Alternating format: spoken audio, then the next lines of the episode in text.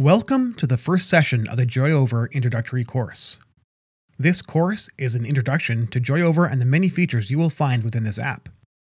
Each session of this introductory course will briefly describe some of the app's features.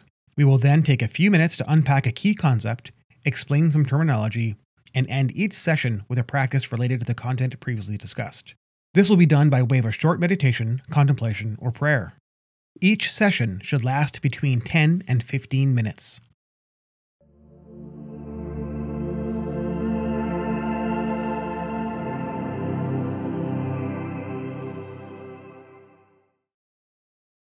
Before diving into an explanation of several practices designed to build joy, it might be a good idea to explain what we mean when we talk about joy.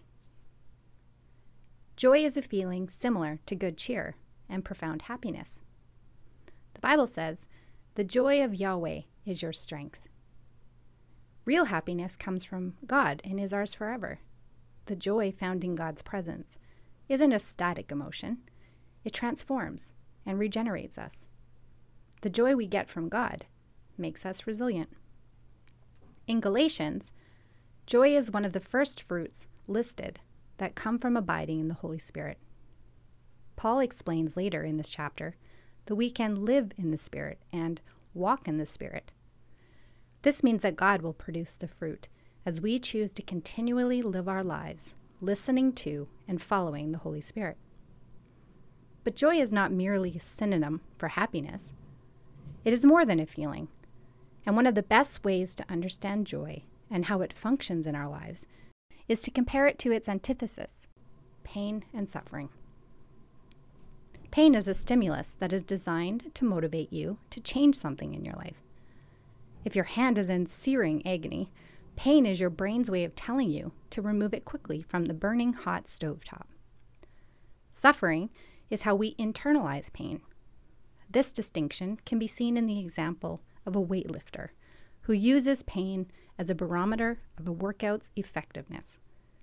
Have you ever heard the cliche phrase, no pain, no gain? In this case, the pain from the strenuous activity doesn't cause suffering, but it can strangely instead produce pleasure and satisfaction. Joy, by contrast, is the profound discovery that you are somehow not suffering, even though you may be experiencing significant pain and hardship.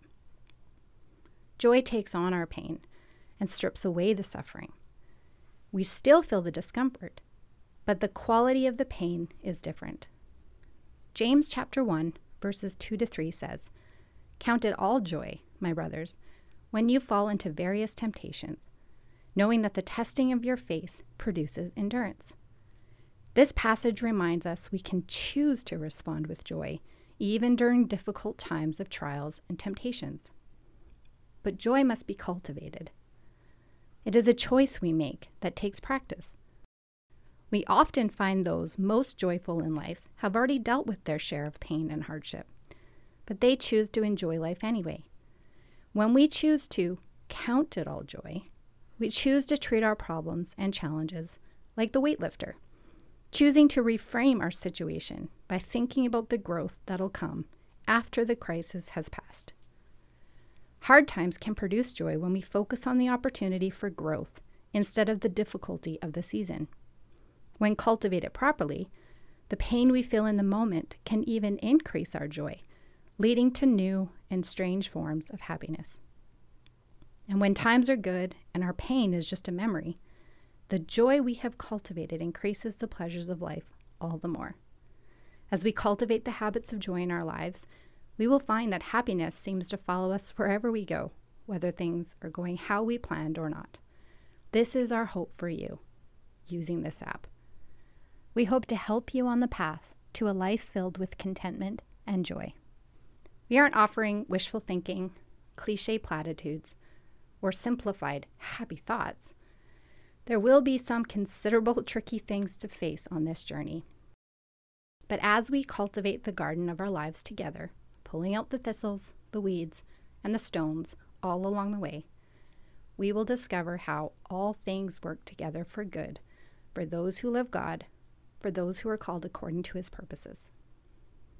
God doesn't cause the pain in your life, but if you let him, He will redeem every part, giving it redefined meaning and purpose.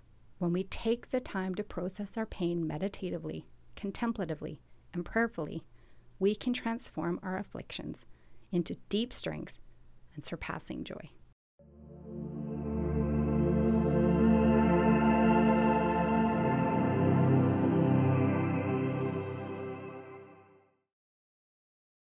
Let's finish off this first session with Psalm 103, a Psalm of David.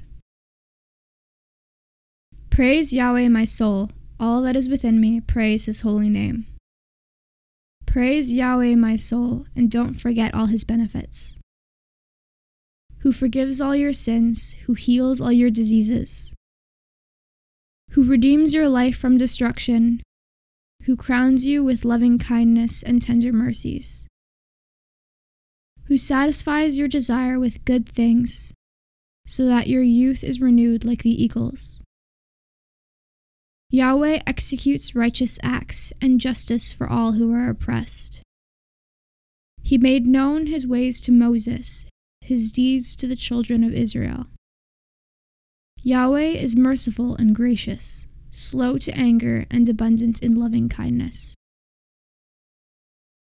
He will not always accuse, neither will he stay angry forever. He has not dealt with us according to our sins, nor repaid us for our iniquities. For as the heavens are high above the earth, so great is his loving kindness towards those who fear him. As far as the east is from the west, so far has he removed our transgressions from us. Like a father has compassion on his children, so Yahweh has compassion on those who fear him. For he knows how we are made, he remembers that we are dust. As for man, his days are like grass. As a flower of the field, so he flourishes. For the wind passes over it, and it is gone. Its place remembers it no more. But Yahweh's loving kindness is from everlasting to everlasting with those who fear him, his righteousness to children's children.